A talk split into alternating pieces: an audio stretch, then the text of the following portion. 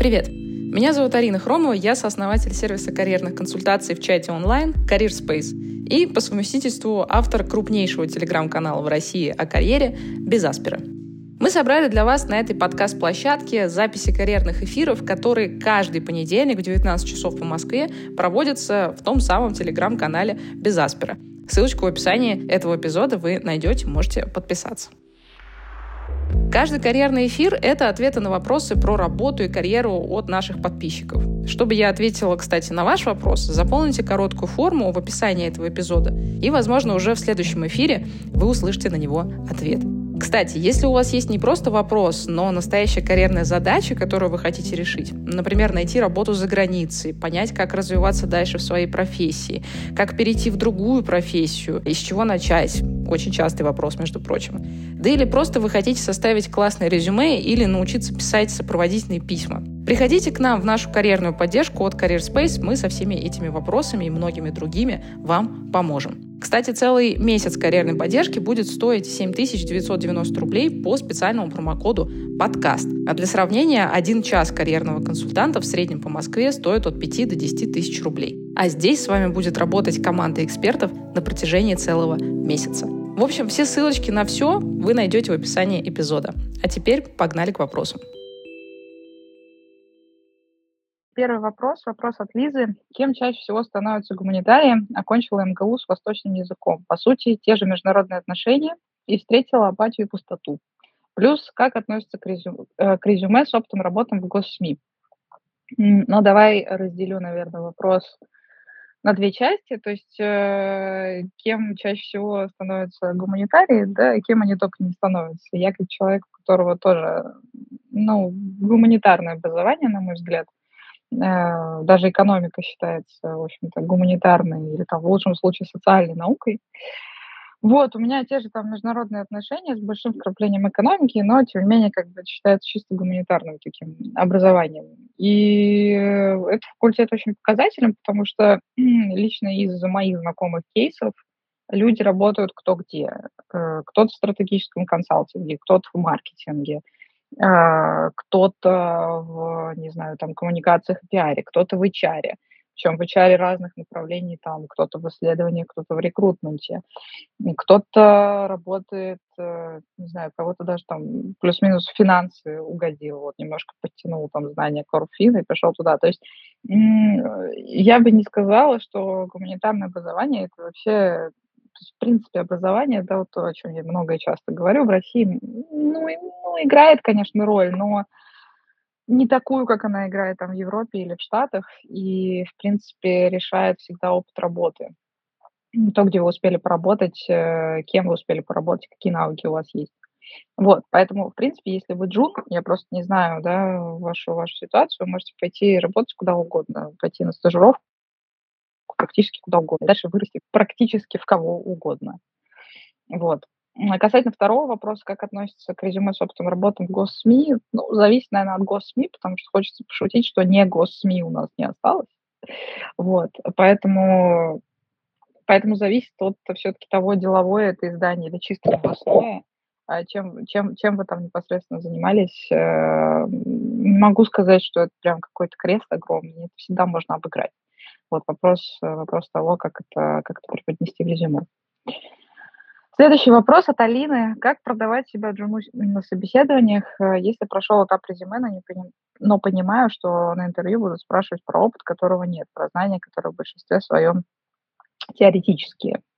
А, ну, это проблема всех джунов, поэтому выигрывают те, у кого есть какой-то практический опыт. То есть, условно, почему, например, я всю, всю жизнь толкую за то, что пока вы учитесь в ВУЗе, ну, не надо только учиться, идите на стажировки, ходить на какие-нибудь, я не знаю, студенческие инициативы, ну, хоть что-то, чтобы у вас был какой-то опыт, потому что ваше резюме не может быть пустым те ребята, которые к выпуску набирают какую-то критическую массу опыта, стажировок, каких-то проб, я не знаю, ну хоть чего-то, они после выпуска намного более быстрые и успешные э, в плане старта карьеры, вот, нежели те, кто ну, этого всего не делал. Ну, это какая-то такая очевидная э, истина. Если прям конкретно к вашему вопросу, то самый простой вариант, вот идите посмотрите, что написано в вакансии. Если в вакансии написаны какие-то конкретные хардовые скиллы, которые от вас требуются, а, ну, как бы уточните для себя, есть ли они у вас. Условно, если там говорят, вот нужно там в Excel уметь делать вот это и вот это, точно ли вы умеете это делать. А если нет, у вас есть вот там три дня, чтобы научиться. А если там, не знаю, в вакансии в описании а, говорится о том, что вам надо там клево уметь клепать презы, но стоит, наверное, не знаю, пройти быстренько какие-нибудь курсы от Бонни и Слайд, и что, что, что, чтобы не было там каких-нибудь ужасных презентаций, потому что, скорее всего, вам дадут какой-нибудь тестовый, вам надо будет его сделать. Ну, то есть это все, это все очень ну, как простые такие прикладные вещи. А, опирайтесь на то, что у вас написано в описании вакансии. А вот если в описании вакансии ничего толкового не написано, и, как бы и там написано про какой-то софт, типа там ответственность, пунктуальность, коммуникабельность, ничего по существу. Но, значит, э, люди понимают, что они не найдут джуна с опытом, которым нужно, нужен изначально, они будут его взращивать. Соответственно, они будут смотреть на вашу общую адекватность. Как вы общаетесь, как вы формулируете ответ на вопрос, э, не знаю, как вы выглядите, как вы строите свою речь, насколько вы банально, там, не знаю, вежливы, насколько с вами приятно общаться. Ну, то есть вот какие-то такие базовые soft, soft skills, кстати, в джунах, мне кажется, это гораздо более важная штука, чем какие-то, какой-то там набор хардов. Мы когда в Career Space себе джунов набираем, я просто смотрю на человека, понимаю, вот я, я смогу с ним работать, он сможет обучиться.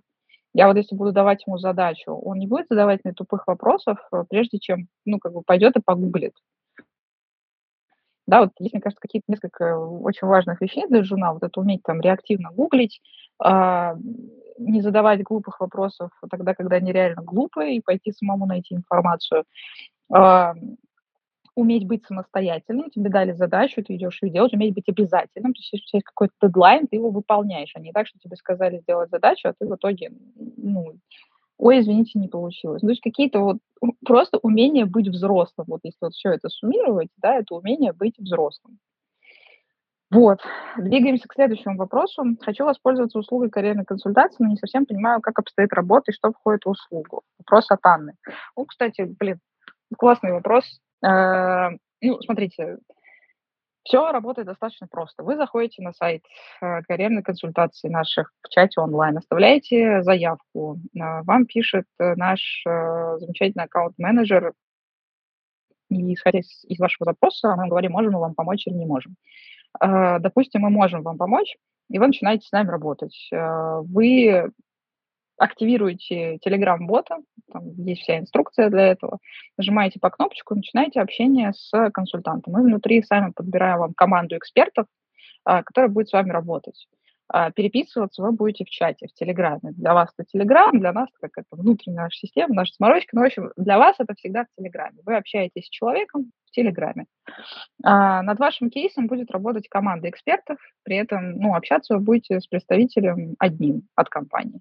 И он будет помогать э, решать ваш карьерный кейс, давать вам вопросы, давать вам домашние задания, отсматривать там ваши резюме, сопроводительные письма и так далее. Представьте просто, что вы сидите, я не знаю, в баре с каким-нибудь другом, только с другом, который шарит, э, что надо делать в карьере. Они, они, они советуют каких-нибудь вредных советов. Вот. Э, так происходит общение. Почему вообще это так выстроено, мне интересно рассказать, потому что, на самом деле, я считаю, формат карьерных консультаций, типа часовых, э, там, не знаю, видеозвонков максимально неэффективный. Почему? Потому что, когда ты разговариваешь с человеком, ему нужно отрефлексировать. А ему надо дать какое-то домашнее задание. Ему надо, чтобы он пошел и что-то исправил, исходя из того, что ты ему сказал. Это все не укладывается в одну встречу невозможно как бы все в одну встречу впихнуть. А, а так у вас есть возможность там подписки на месяц или там на полгода, вы в спокойном темпе общаетесь, у вас возникают какие-то новые вопросы, вы возвращаетесь, прорабатываете очередной вопрос с вашей командой экспертов, там, консультантов и остаетесь довольны. Параллельно ищете работу, мы там помогаем вам э, с тем, чтобы вы правильно откликались, там, с сопроводительными письмами, с резюме, с карьерной стратегией, в общем, со всеми карьерными вопросами, которые у вас есть. Вопрос следующий от э, тоже Анны, но другой Анны. Смена работы после 40-45 сопряжена со страхом. Э, на что надо обратить внимание и что надо продавать зрелом возрасте, чтобы успешно проходить собеседование? У меня нет здесь однозначного ответа на ваш вопрос, потому что очень э, по-разному люди к 40-45 годам выстраивают свою карьеру. Кто-то из них э, дорастает до позиции топ-менеджера, и это история, когда 40-45 лет – это абсолютно нормальный возраст, и здесь не должно быть никакого сопряжения со страхом, потому что к этому возрасту в России, даже в России, достаточно иджистском рынке, все равно люди только-только начинают получать ну, такие прям супервесомые должности, да, то есть там средний возраст, наверное, вице-президента по разным функциям в России от 38 до 45 лет. Вот. А, и это одна история. Здесь нужно продавать, ну, как бы, один пакет скиллов, потому что там топ-менеджмент, да, я как человек, который много работал с топ-менеджерами, с их поиском и развитием в Executive Search, это прям отдельная такая кластер людей, и там под каждую позицию нужно, ну, а, продавать себя определенным образом. Поэтому здесь без конкретного кейса будет что-либо очень сложно сказать. Есть вторая история, когда к 40-45 годам, ну, там люди построили какую-то горизонтальную карьеру, да, они стали там экспертом а, в том, что они делают, или там, ну, менеджером среднего звена. А, нету здесь никаких специальных лайфхаков, вы должны быть уверены в том, что вы делаете, вы должны быть уверены в том опыте, который у вас был. А, не надо ни на что специально обращать внимание. Кстати, чем больше вы сами обращаете внимание на свой возраст, тем больше на него обращает э, внимание там, ваш потенциальный работодатель. Поэтому не нужно здесь здесь ничего специально делать. Нужно просто рассказывать про свой опыт, рассказывать о нем структурно, рассказывать о нем системно, рассказывать его желательно по стар-модели, situation, task, action, result, не мямлить, э, быть подготовленным, знать на ту позицию, на которую вы приходите, знать про компанию, в которую вы приходите. Ну, в общем, все стандартные как бы вещи, которые, которые мы рассказываем людям там, в, наших, в нашей карьерной поддержке, которые я там детально рассказывала э, в курсе, который у нас продавался, как я уже говорила, мы его закрыли, но мы подготовили кое-что новое интересное. Вот в скором времени новое интересное появится. В общем, суммируя ответ на ваш вопрос, нет тут никаких специальных лайфхаков. Вот. Э, надо просто хорошо рассказывать про свой опыт э, и готовиться к интервью. Нет никаких отличий от того, как, как это проходит у джуноев или как это проходит там у э, людей 40-45 плюс. Следующий вопрос. Что-то у нас прям сегодня очень много вопросов от джуниор-специалистов. Я заметила, что у нас каждый эфир посвящен какой-то теме. Вот в прошлый раз у нас каким-то образом очень много было вопросов про продукт менеджмент. Там, в позапрошлый раз был какой-то вал вопросов, связанных там с, э, с релокацией. До этого был, было там 6 или 7 вопросов за эфир про пиар и коммуникацию. А сегодня у нас такая история с э, джуниор-специалистами. И вот следующий вопрос от Алексея. Я джун DevOps, а, планирую релокацию по рабочему оферу. Готовиться буду в течение 6-8 месяцев, подтягивать английский и хард-скиллы.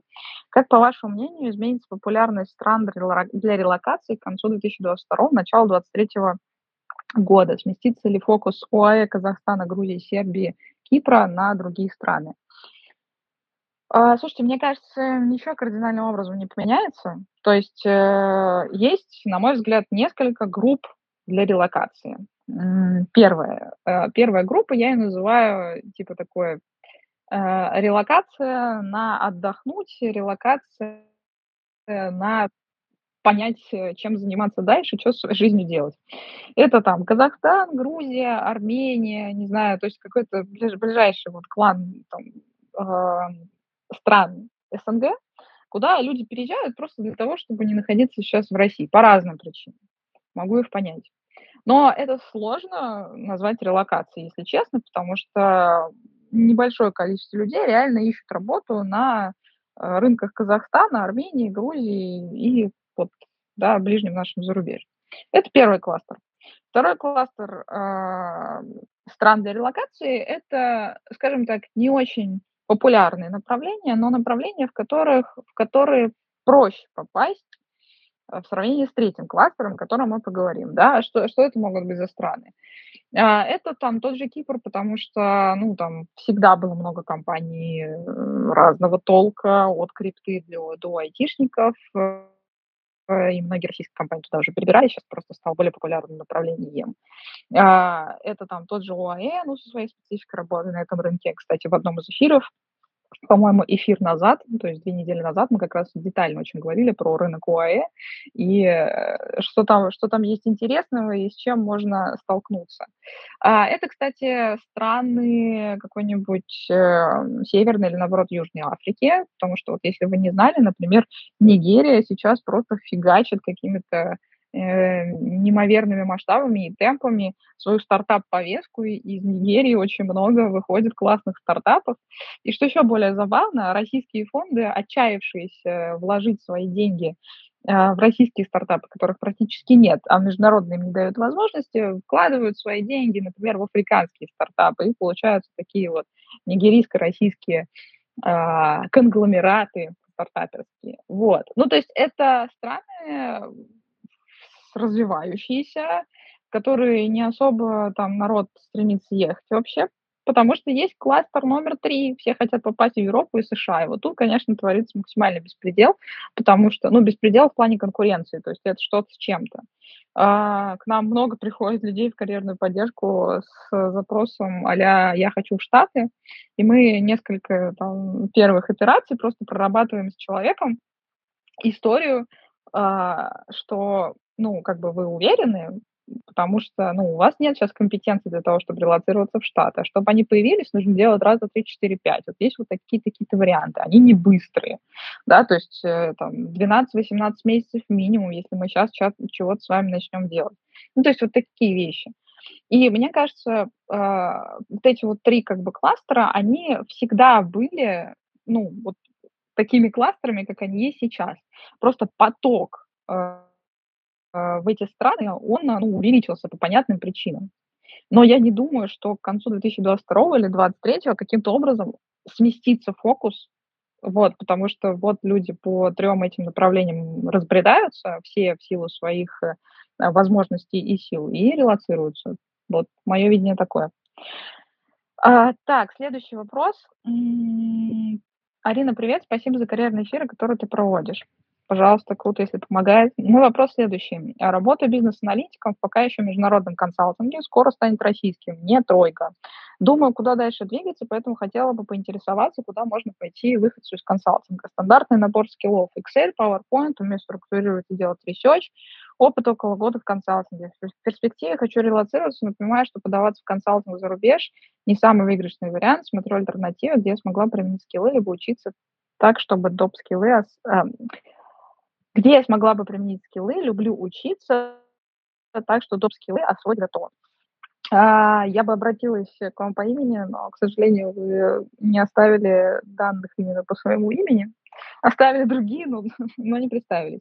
А, в общем, смотрите, чего, чего я думаю. Ну, то есть есть несколько понятных вариантов. Вариант номер один – это уйти в какую-то более хардовую аналитику, типа там дата-аналитику, продуктовую аналитику, пойти там в R, э, в Python глубже а, и релацироваться через набор понятных хард-навыков, да, я рассказываю об этом там варианте много и долго, потому что он рабочий. То есть людям, у которых есть очерченный э, скилл-сет хардовых, вот таких скиллов, которые можно э, пощупать, им релацироваться проще.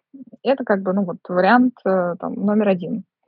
А, вариант номер два можно влезть в очень такую большую конкуренцию и игру по релокации продуктами. Ну, то есть я про нее тоже рассказывала много раз, как это выглядит. То есть э, вы идете сейчас э, со своим там, опытом в страт-консалтинге на позицию какого-нибудь продукт-оунера или продукт-менеджера. Кстати, вот люди, выходящие из страт-консалтинга, на мой взгляд, одни из немногих, у которых реально вот есть супер много возможностей пойти в дальнейшем в продукт менеджмент у них, у них все скиллы и понимание того, как работает бизнес, есть. А, поэтому тут я советую спокойно. А вы идете в какую-то хорошую российскую компанию, крупную, типа там, не знаю, Озона, Тинькова, или как он сейчас будет там называться, там, какой-нибудь э, еще нормальный банк. У нас не так много там, осталось хороших IT-компаний, но тем не менее что-то есть. Работаете там, растете там и закладываете на релокацию там несколько лет, да, не месяцев, а лет. И постепенно, набираясь опыта в продукт-менеджменте, пытаясь искать позицию какого-нибудь младшего продукт-менеджера или продукт-оунера а, во всяких, каких только можно компаниях в Европе, в восточной и в западной, там, в ближайшие 2-3 года. А, при этом, скорее всего, проще вам будет устроиться, наверное, в какую-то все-таки ну, компанию не очень известную, вот, у которой есть там тоже свой ограниченный бюджет, но, тем не менее, как бы можно, можно пойти вот через такой путь. Он не очень быстрый, но он тоже э, рабочий. Я знаю стратегических консультантов, которые ушли вообще в жуткий хард, то есть там они стали разработчиками, и это тоже вариант, если, если вы хотите э, как бы, такой вариант рассматривать, для вас он, в принципе, реален,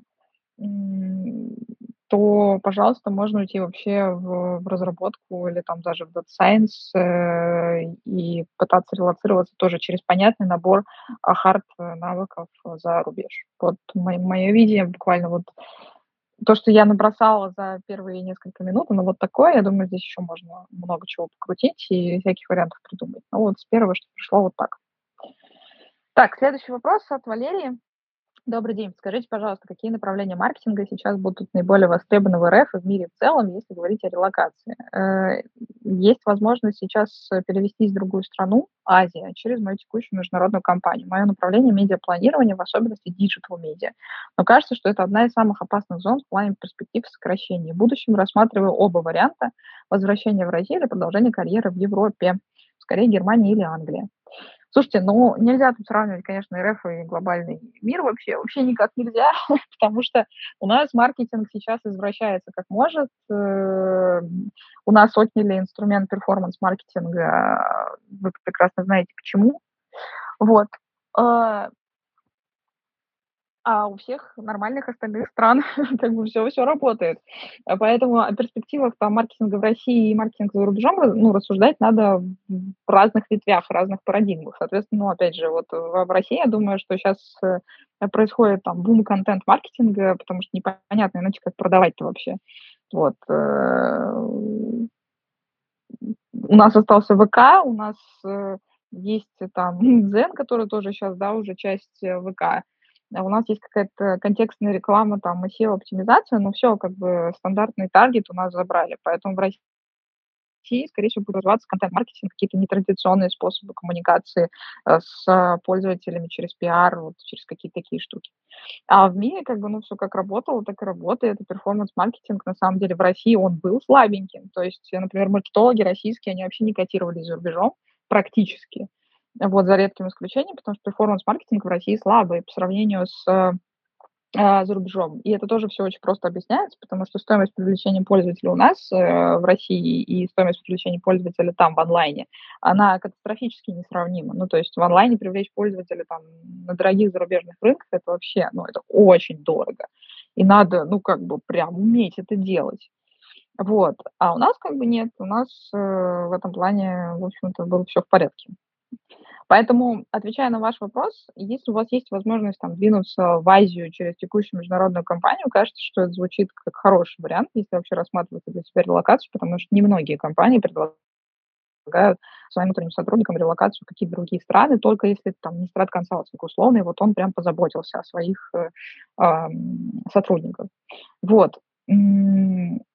Да вообще digital медиа, как бы, ну, на мой взгляд, если это за пределами России, там все нормально, ну, то есть там все котируется, глобально развивается, performance-маркетинг э, точно так же работает, ну, вот везде, кроме, кроме там, где нет инструментов для работы performance-маркетинга.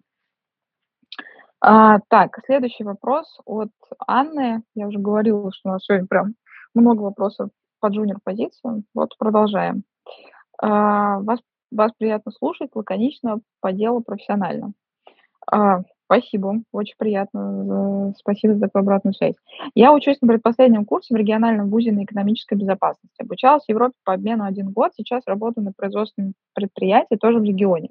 Компания занимает 30% на мировом рынке, B2B, конечно, продукт светодиода. Я Customer Support Manager Ovation Countries. А, контролирую отгрузки товара, поступление платежей от банков, помогаю решить клиентам технические, логистические, экономические вопросы, связываюсь с другими департаментами. По сути, я контролирую всю цепочку экспорта. Я планирую поступать в магистратуру в Италию, ориентировочно Милан. Скажите, пожалуйста, какую программу магистратуры с моими вводными вы порекомендовали, чтобы после выпуска найти в Италии хорошую работу? Я думала об international management или international trade. Э, итальянский знаю на начальном уровне, но планирую моменту выпуска из итальянского вуза достичь B2. Хороший вопрос про, про итальянский вообще про итальянскую магистратуру, потому что я как-то рассказывала, но у меня у самой второй язык итальянский, э, я как бы не, ну, так, относительно неплохо знаю этот рынок и знаю, там, что там творится с точки зрения, конечно, поиска работы и безработицы в целом. То есть это, конечно, не самый приятный рынок для поиска работы точно. Ну, это так просто тезис номер ноль. Он э, в Европе вообще во многих странах не очень приятный, то там Португалия, Испания, Италия, примерно, мне кажется, такая ситуация.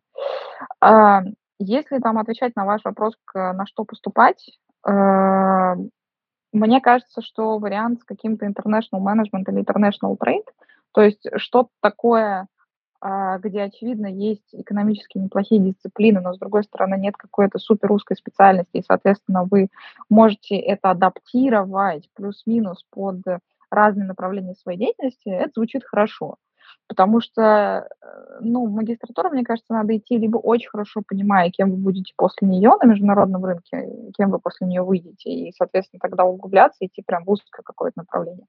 Вот. Либо, если вы до конца не понимаете, то, наоборот, лучше взять какое-то направление пошире. В этом отношении International Management и International Trade, в общем-то, звучит хорошо. Но я бы на вашем месте пообщалась обязательно с ребятами, которые заканчивали итальянские магистратуры, и по какой-то причине возвращались в Россию, или там с теми, кто смог там закрепиться, потому что, ну, вот то, что я знаю, там достаточно сложно найти работу после обучения, потому что рынок небольшой, я говорю, конкуренция высокая, вообще там безработица и есть определенные сложности, серьезные. Вот, какие-то такие у меня мысли. Едем дальше. А, вопрос от Алекса он так представился, не знаю, либо Алексей, либо, либо Александр, но, общем, на какого специалиста в IT есть шанс устроиться за границей, если до этого работал научным исследователем физики?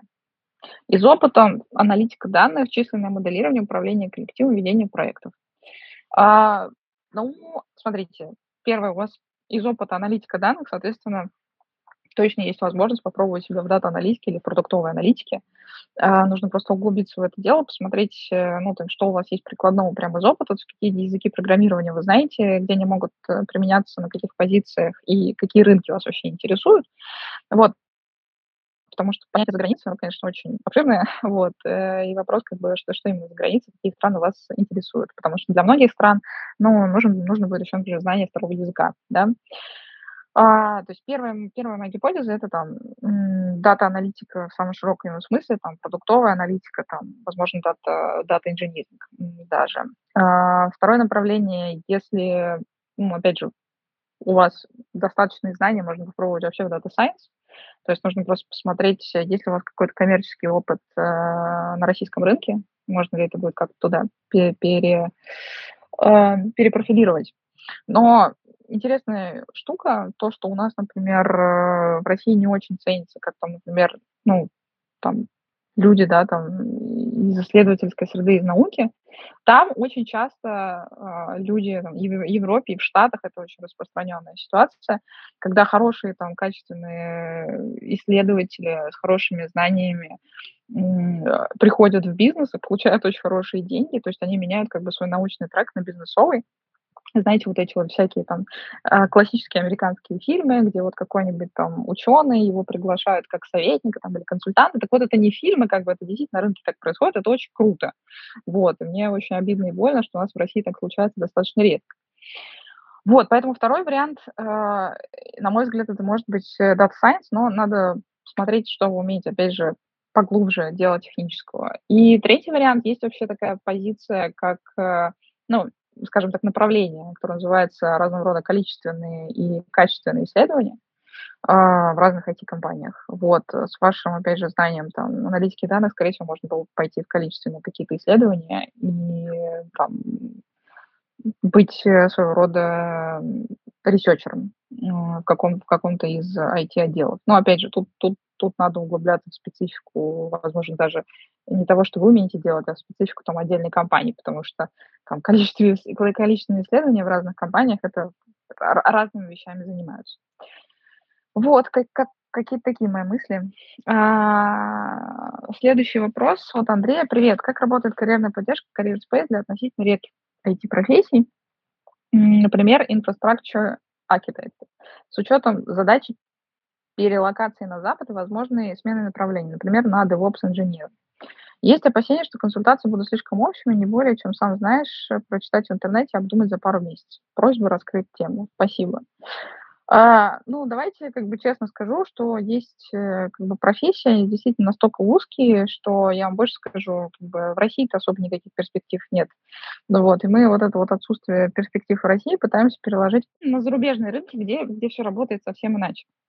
Поэтому там, говоря про ваш конкретный кейс с Infrastructure Architect, надо, надо изучать, и надо смотреть, что у вас в резюме, надо знать, ну, там, чем вы занимались до этого, чтобы сказать, сможем мы вас, э, сможем мы вам помочь или не сможем.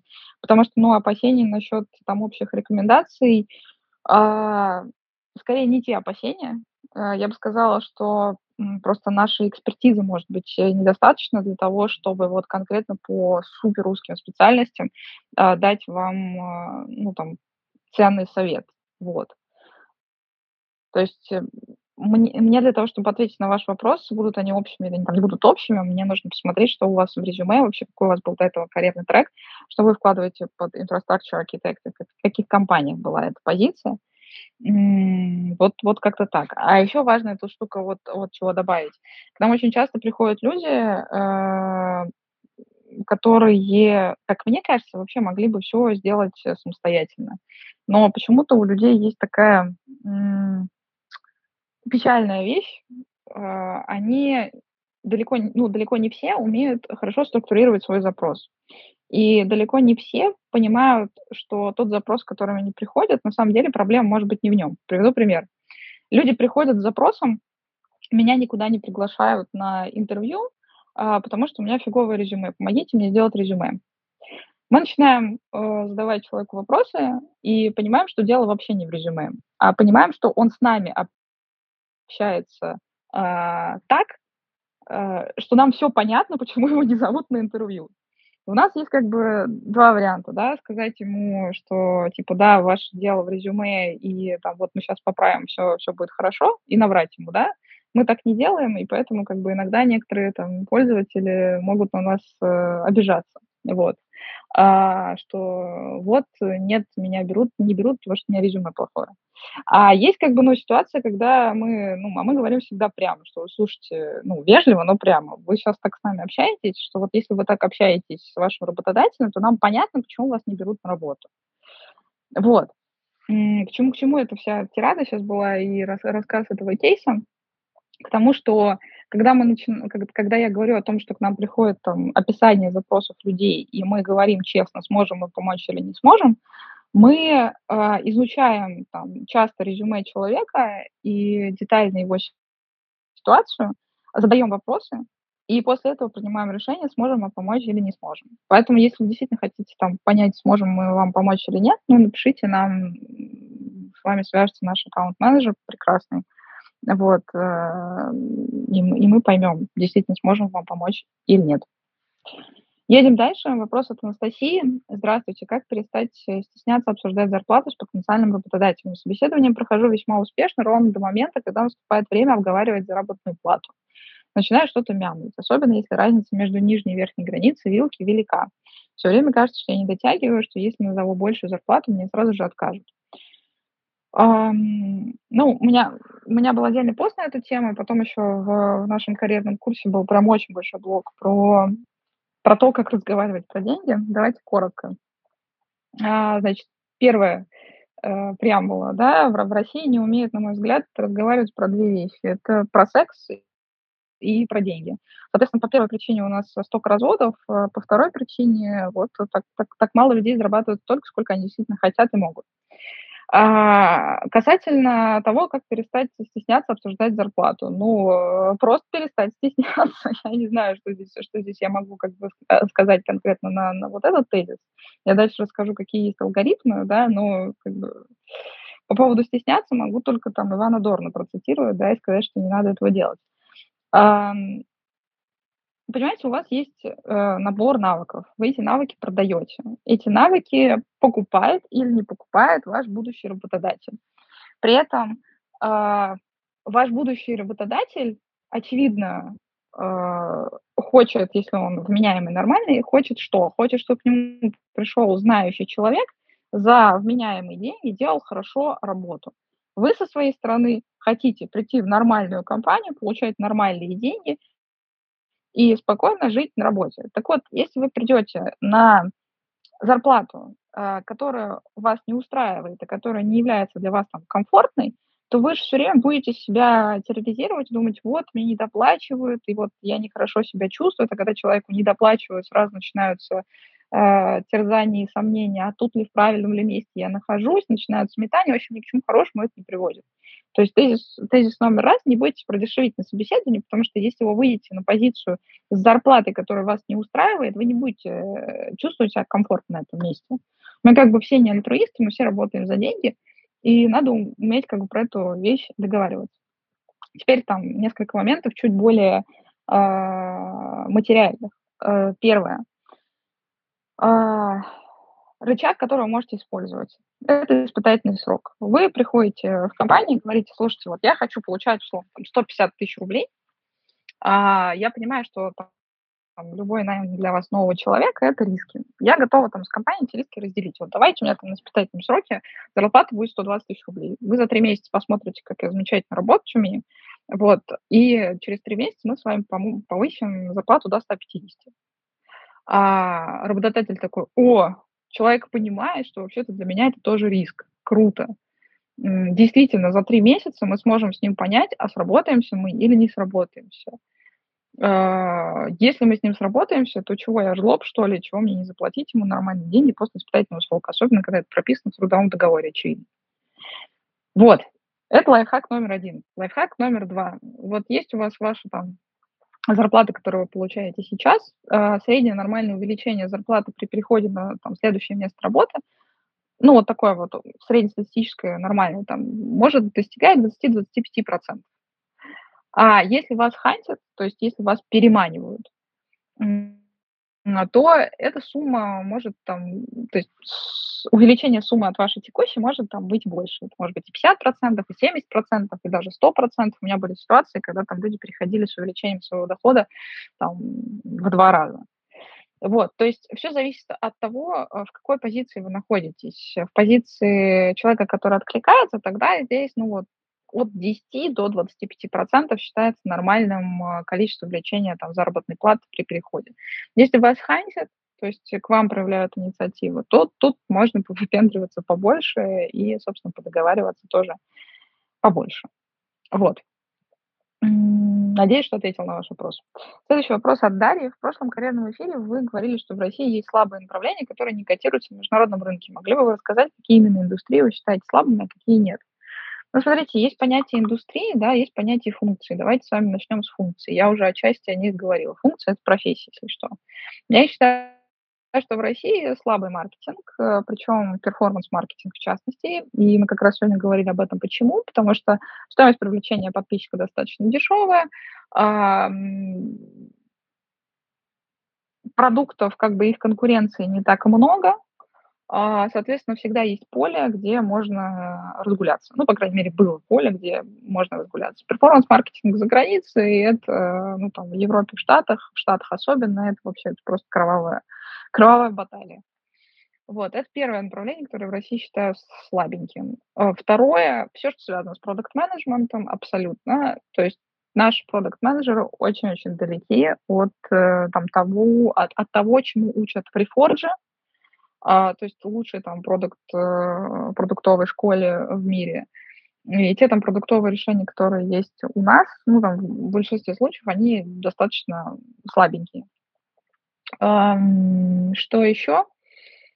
Ну, давайте, раз уж я говорю про слабое, я, наверное, сразу про сильное скажу. Мне кажется, что в России очень сильный дизайн, вообще дизайн концепции. То есть э, там большинство американских продуктов абсолютно ущербны с точки зрения своего UX внутри и снаружи. А, я очень часто захожу там на сайты компаний миллиардных абсолютно и задаю себе вопросом, как они стали миллиардными с таким убогим UX. В России все с этим хорошо. И у меня тоже есть гипотеза, почему. Потому что э, у населения достаточно низкая покупательная способность, и ну, надо очень сильно и прям разжевать по полочкам, что ты продаешь, чтобы человек купил.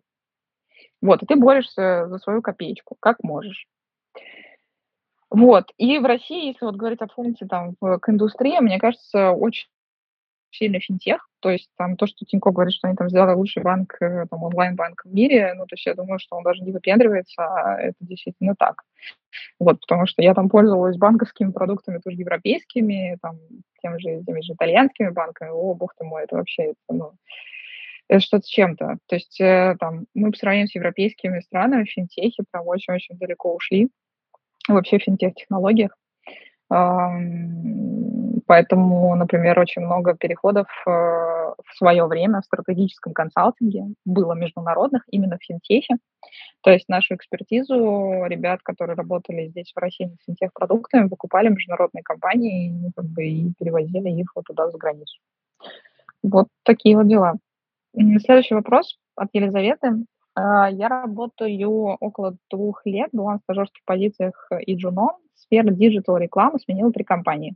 На каждом месте работы сталкиваюсь с пассивной агрессией руководства и коллег. Не всех, разумеется. Для меня неприемлемо общаться в таком тоне, даже если у человека низшая должность.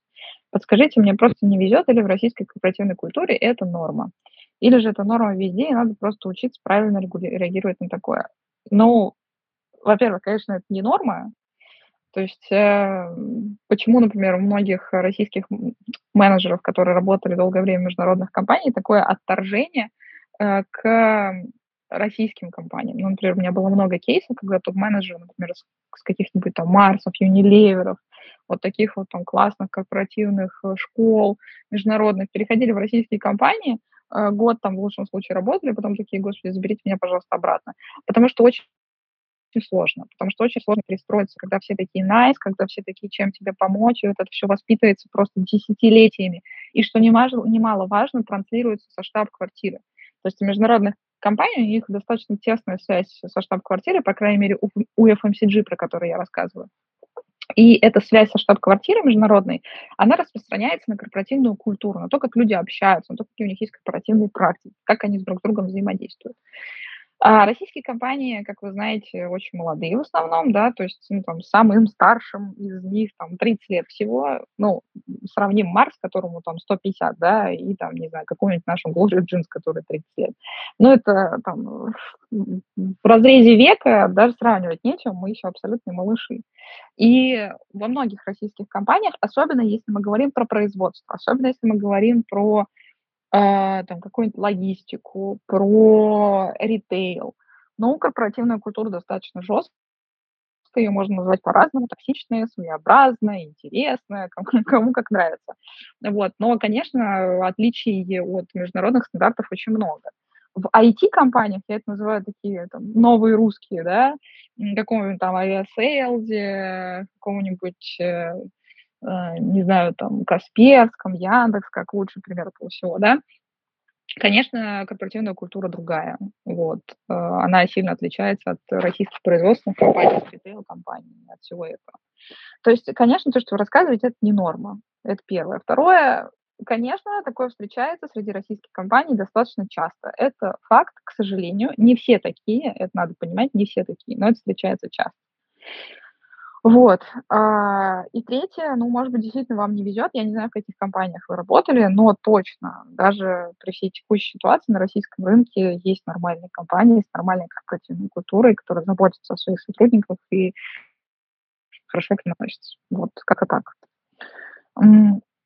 Следующий вопрос от Натальи. Здравствуйте, меня зовут Наталья, мне 36 лет, работаю менеджером по маркетингу в немецкой компании-производителя электротехники. Штат России небольшой, я выполняю полный спектр работ. От перевода презентаций технических каталогов, адаптации сайта до формирования стратегии бюджетирования. Опыт работы большой в маркетинге 10 лет, в компании 6 лет. Но получается, что все знания по верхам. В связи с этой спецоперацией дела в фирме все хуже и хуже.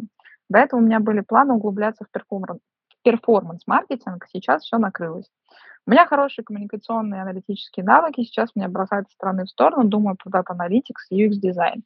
Есть страх, что мой опыт уже не пригодится, а с женой я никуда не устроюсь. От этого сложнее понять, что я хочу. А, ну, я так понимаю, что у Натальи финального вопроса не было, но я так понимаю, что, в общем-то, вся задача состоит в том, чтобы понять, а, чего вы хотите.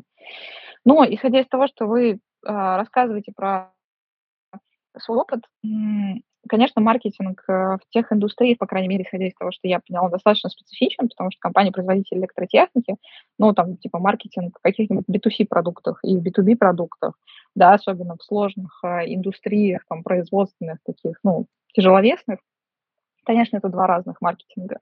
И э, я не могу вас обнадежить и сказать, что вы сейчас пойдете и найдете работу в каком-нибудь классном B2C стартапе, вот, и будете там возглавлять направление перформанс-маркетинга.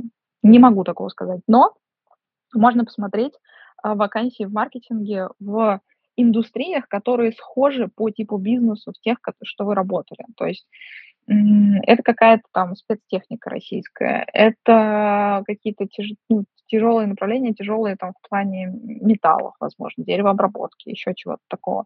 Вот, то есть ваш опыт в целом его можно переложить, и есть для этого там количество компаний разных, которые можно посмотреть.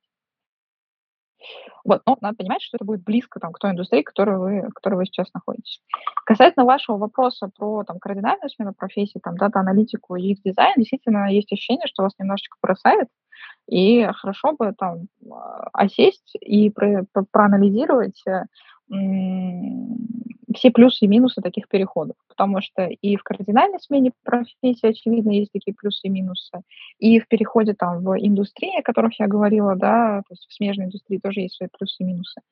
И, кстати, кстати сказать, вот в карьерной поддержке достаточно много у нас таких кейсов, когда к нам именно посоветоваться, на то, чтобы мы вместе подумали, какие есть риски, плюсы и минусы у первого и второго.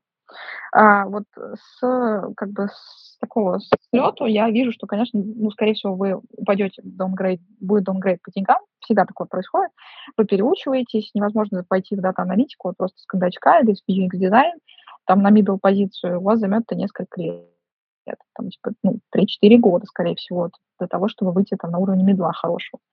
Вы, скорее всего, упадете по деньгам.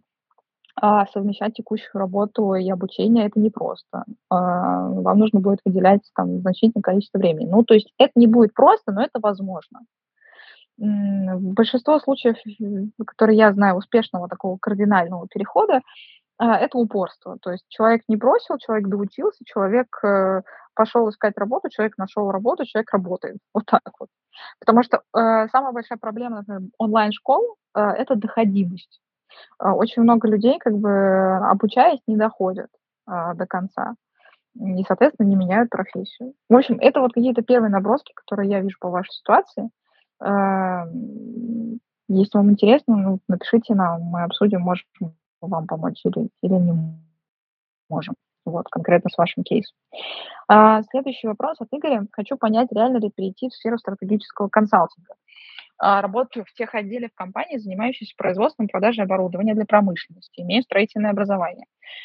Общий опыт в индустрии 7 лет. Проходил различные курсы в финансах и менеджменте. Смущает конкуренция и жесткий отбор в консалтинг, который подразумевает длительную подготовку. Хотелось бы понять, реально ли пройти скрининг и отбор в дальнейшем. Вообще перспективы консалтинга в РФ после ухода главных игроков. Спасибо за вашу работу. Так, ну, смотрите, эм, касательно перехода в сферу стратегического консалтинга. Стратегический консалтинг, он в России разделен, по крайней мере, был 24 февраля на несколько эшелонов. Да? То есть была большая тройка.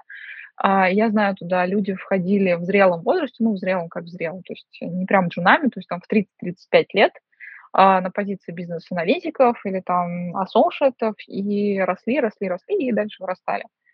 А есть, э, ну, как бы второе, второе направление, да, там, где у нас стратегический консалтинг, это большая четверка. А, там люди чаще приходят на позиции не совсем джуниорские, а даже там часто на позиции менеджерские в той индустрии, в которой они понимают. То есть, условно, вот, вот там в строительной, в строительной а, индустрии, как я понимаю, а, там производство и продажа оборудования а, для промышленности. О, прошу прощения, да, это все-таки не стройка, это ну, там, оборудование для промышленности. Но в целом там производственная индустрия. Соответственно, вы приходите в какое-то направление в компании, там, бывший Ernst Young там, или PricewaterhouseCoopers, да, который а, занимается стратегическим консалтингом в индустрии там, производства. И свою, а, свой опыт, который у вас есть в индустрии, вы меняете на возможность там, попасть в компанию, позаниматься интересными проектами, а компания, соответственно, когда будет там, приводить нового клиента, будет продавать ваш опыт. И посмотрите, какой классный человек с вами работает. Вот у него вообще индустриальный опыт, потому что какая основная претензия к стратегическим консультантам, консультантам чаще всего, это, ну, а что вы только презентации-то умеете рисовать. А как такое можно сказать, если в, в команде есть люди, которые прямо из индустрии? Вот, Соответственно, после 24 февраля э, ситуация каким образом меняется? У нас э, там ушли международные бренды, но фактически компании-то остаются. Вот, э, остается менеджмент, просто они все переименуются, и чего-то они придумают, чего-то сделают. Поэтому я думаю, что останутся такие же возможности для входа. А, опять же, те, кто были раньше большой тройкой, у них будут там возможности для входа пожестче, те, кто был раньше большой четверкой, сейчас э, будет, соответственно, небольшой четверкой, я не знаю, там, рус чего-нибудь консалт или аудит, вот, э, у них будет ну, немножко другой уровень входа, но в целом все будет так же, как и было с точки зрения отсева. Вот, и э, вы поймете, там, проходите вы скрининг или нет, ну, там, пробуя. Уже в большую тройку, там, в общем-то, ну, там, у скрининга очень э, понятные параметры прохода, там дальше зависит от того все, насколько хорошо вы умеете кейсы решать. Вот. А в большой четверке немножко по-другому все. Там чуть больше на человеческом взаимодействии построено, там на собеседованиях э, с людьми из индустрии, ну вот на таких вещах.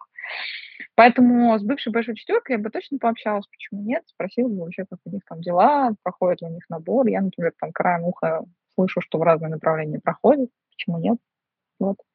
То есть стратегический консалтинг, мне кажется, это история, в которую можно зайти практически всегда, если вы готовы к определенному даунгрейду и стилю жизни, который вас ожидает в ближайшие несколько лет. Но это такой достаточно жесткий стиль жизни. Вот. ну, то есть мало свободного времени, много нагрузки. Иногда очень много. Едем дальше. А, вопрос от Андрея. У нас, кстати, осталось не так много времени, поэтому мы скоро будем закругляться. Как оцениваете магистратуру РЭШ, Российской экономической школы, в качестве способа перехода в сферу финансов соискателю со стажем, но без опыта финансов? Из всего, что искал в РФ, мне показалось самым лучшим, но, возможно, из всего, что искал в РФ, мне показалось это самым лучшим. Но возможно, что работодатели скептически относятся к соискателям, у которых в 30 плюс есть перерыв на два года очного обучения. В качестве альтернативы также рассматриваю МБА, российский международный. Там вариантов программ гораздо больше. Пока выбираю. Помогаете ли вы на карьерных консультациях выбрать образовательную программу под, под индивидуальный карьерный план? Если да, то когда советуете заняться этим вопросом? Хочу сменить работу, обязательно поучиться один-два года на топовой программе, еще два месяца готовлюсь к GMAT, затем полгода на TOEFL. Видимо, подавать документы в школу буду через год. Месяц подачи выберу, как определюсь со школой. Так, ну давайте по порядку. Как я оцениваю магистратуру РЭШ? Я вообще считаю, что РЭШ, конечно, это очень качественное образование в России. То есть есть там несколько классных э, направлений обучения в самой вышке в МФТИ а, и в РЭШ. А, то есть это вот тезис номер ноль. Да? То есть я очень хорошо отношусь к РЭШ. А, второй момент – исходя из того, что говорите, там два года очного обучения, конечно, это звучит не очень хорошо на российском рынке. То есть э, мало кто поймет, что вы пошли учиться э, в российскую экономическую школу, какая бы замечательная ни была, два, э, на два года очного обучения с перерывом в работе. То есть на российском рынке всегда ваш опыт, он первостепенен. И, на, и за эти два года вы реальным опытом можете достичь намного большего, нежели вы пойдете учиться. Здесь как бы такой скользкий момент, то есть если вы идете просто для себя, вот вам, вот, вот у меня, не знаю, у меня была когда-то такая идея фикс пойти в магистратуру на какие-нибудь э, дисциплины, связанные там с математикой, вот, или там со статистикой, меня вот свербило. Но я понимала, что это я делаю чисто вот для себя. А если у вас такая мотивация, вы готовы двумя годами очного, очного обучения, точнее, опыта пожертвовать ради очного обучения, ну, как бы, окей, это сомнительное решение с точки зрения карьерного развития, но окей, я могу понять, в каком смысле. Если вы думаете, что это вам на российском рынке даст какой-то дополнительный э, бенефит, ну, скорее всего, нет по крайней мере, э, в возрасте 30 плюс, ну, будет хорошая галочка, окей, но это не будет что-то сверхъестественное, и вряд ли вам как-то это поднимет ваши карьерные возможности. Касательно вопроса про карьерные консультации, помогаем ли мы выбрать образовательную программу? А, не могу сказать, что мы прям подбираем образовательную программу под ваш карьерный план, потому что мы все-таки сначала говорим про карьеру, а потом про образование, да, то есть есть, наверное, какие-то сервисы, которые чисто по образованию. Вот, но мы абсолютно точно помогаем эти образовательные программы оценить, вот, и сказать, какие, как мы здесь видим риски, а, которые есть, и как это может повлиять там, на ваш карьерный трек, на карьерный трек развития. То есть мы а, всегда сначала отталкиваемся от карьерных перспектив, и дальше здесь думаем, ага, вот, вот что нам может с этим помочь. Вот, то есть первое, что мы делаем, какую-то карьерную цель ставим, и потом уже думаем, как к ней прийти. Или рассматриваем, какие у нас могут быть, ну, там, возможности карьерного развития по разным направлениям. Вот э, как-то так я бы ответила на ваш вопрос, наверное, Андрей. Вот, а, а мы сейчас с вами закругляемся. Это был наш традиционный карьерный эфир по понедельникам. Если вы хотите разобрать ваш карьерный кейс детальнее, вы всегда можете написать нам а, в нашу карьерную поддержку. Всех была рада. Ну, вы, я вас не слышала, но вы меня слышали. В общем, спасибо вам большое, что вы сегодня здесь э, были в понедельник вечером, в понедельник день тяжелый. А, всем хорошего вечера и хорошей рабочей недели. Пока-пока.